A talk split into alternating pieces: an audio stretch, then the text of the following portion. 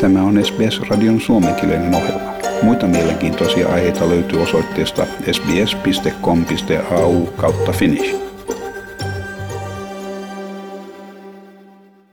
Tässä isoäiti tapaa lapsen lapsensa ensimmäistä kertaa. It's just, look at him, it's just, there's no words. You can't describe, what, how do you describe this feeling? You know? Yeah, look. It's such a joy, you know? Yes, yes, beta. Yes, baba. Bhavana Patel oli John F. Kennedy lentoasemalla ensimmäisten kansainvälisten lentovuorojen laskeutuessa Yhdysvaltain maaperälle COVID-19-rajoitusten nostamisen jälkeen. Lapsen isä Kushal Patel koki myös koskettavan hetken seuratessaan äitinsä ja lapsensa ensitapaamista. Uh, honestly, it, it felt amazing to see them hugging and holding hands, and yeah, it's just that that's the thing that I've missed the most is them not being able to be together. Uh, just because I know how much it means to me to be able to hold him and having them not be able to do that, uh, it's been really painful. So this, I'm so glad it happened. I'm so glad it's real. It's just, it's amazing. It's yeah, it's, it feels really, really, really good. Vuoden 2020 alussa voimaan astunut matkustuskielto on estänyt 33 eri maasta saapuvien ei-kansalaisten pääsyn lentoteitse Yhdysvaltoihin. Näitä maita ovat Kiina, Intia ja suuri osa Euroopan maista. Myös maitse Meksikosta ja Kanadasta saapuvien matkailijoiden pääsy Yhdysvaltoihin oli kielletty. Nämä ennen kuulumattomat rajoitukset ovat estäneet perhejuhlia, osanottoa häihin tai hautajaisiin ja tutustumista perheisiin syntyneisiin uusiin lapsiin. Kalifornian San Diegossa lähellä Meksikon vastaista rajaa pormestari Todd Gloria valitti rajan sulkemisen aiheuttamia vahinkoja liiketoiminnolle sekä myös vaikutuksia perheiden oloihin.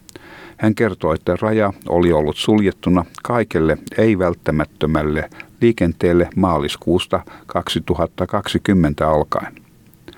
Tämän tuloksena yhteisö on kokenut miljoonaluokan taloudellisia menetyksiä ja moni paikallinen perhe, minkä jäsenet asuivat rajan molemmin puolin, ovat joutuneet eristyksiin toisistaan yli 20 kuukauden ajaksi. Nyt kaiken muuttuessa yhteisössä iloitaan. Until today, the border has been closed to non essential travel since March of 2020, something that was absolutely unthinkable uh, just a few months, a few years ago, but has been the case for nearly two years. As a result, there have been millions of dollars in economic loss and measurable impacts to local families who live by national lifestyles. Some of those families have not been able to be reunited in over 20 months. But today, that all change is all changes, and that is why we are all so extremely happy. Aivan eteläisen rajan toisella puolella Tijuanan pormestari Montserrat Caballero puhui elämän palautumisesta normaaliin.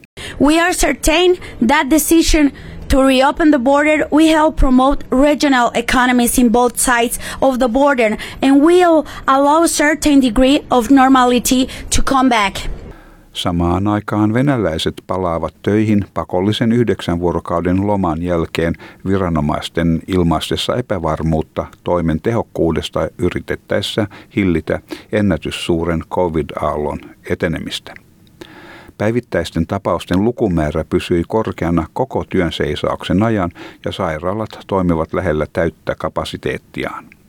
Maanantaina Venäjän koronavirustyöryhmä raportoi 39 400 uudesta tartunnasta ja 1190 kuolemasta. Euroopan unionin viranomaiset sanovat, että olemassa ei ole vakuuttavia todisteita tekokuidusta valmistettujen hengityssuojainten aiheuttamasta syöpäriskistä, kehottaen ihmisiä käyttämään hengityssuojaimia jatkossakin. Lokakuussa Belgian julkisen terveyden laitos raportoi havainneensa mahdollisesti vaarallista titaanidioksidia monessa synteettisestä kuidusta valmistetussa yleisesti käytössä olevasta hengitysnaamarimallista. Sciensanon toiminnanjohtaja Joris van Loko selittää mahdollisen vaaran laatua. We, we, we have seen in our study that, face, that titanium dioxide is present in the, the face mask, uh, where they are located, uh, at, in the core of the fiber, but also at the, the surface. And when we do a theoretical uh, investigation, a risk assessment of that, then we cannot exclude a health risk. Titaanidioksidia käytetään valkaisuaineena ja kiillon poistajana naamareissa ja tekstiilituotteissa, aurinkovoiteissa, maaleissa sekä elintarvikkeissa kuten keitoissa ja purukumissa.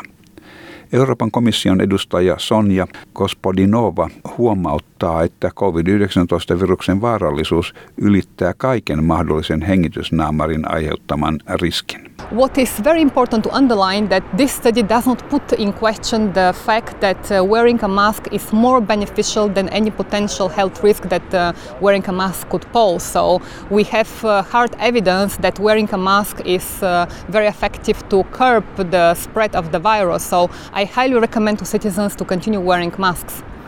Tämän jutun toimitti SBS-uutisten Essam Al-Halib. Tykkää, jaa ja ota kantaa. Seuraa SBSn suomenkielistä ohjelmaa Facebookissa.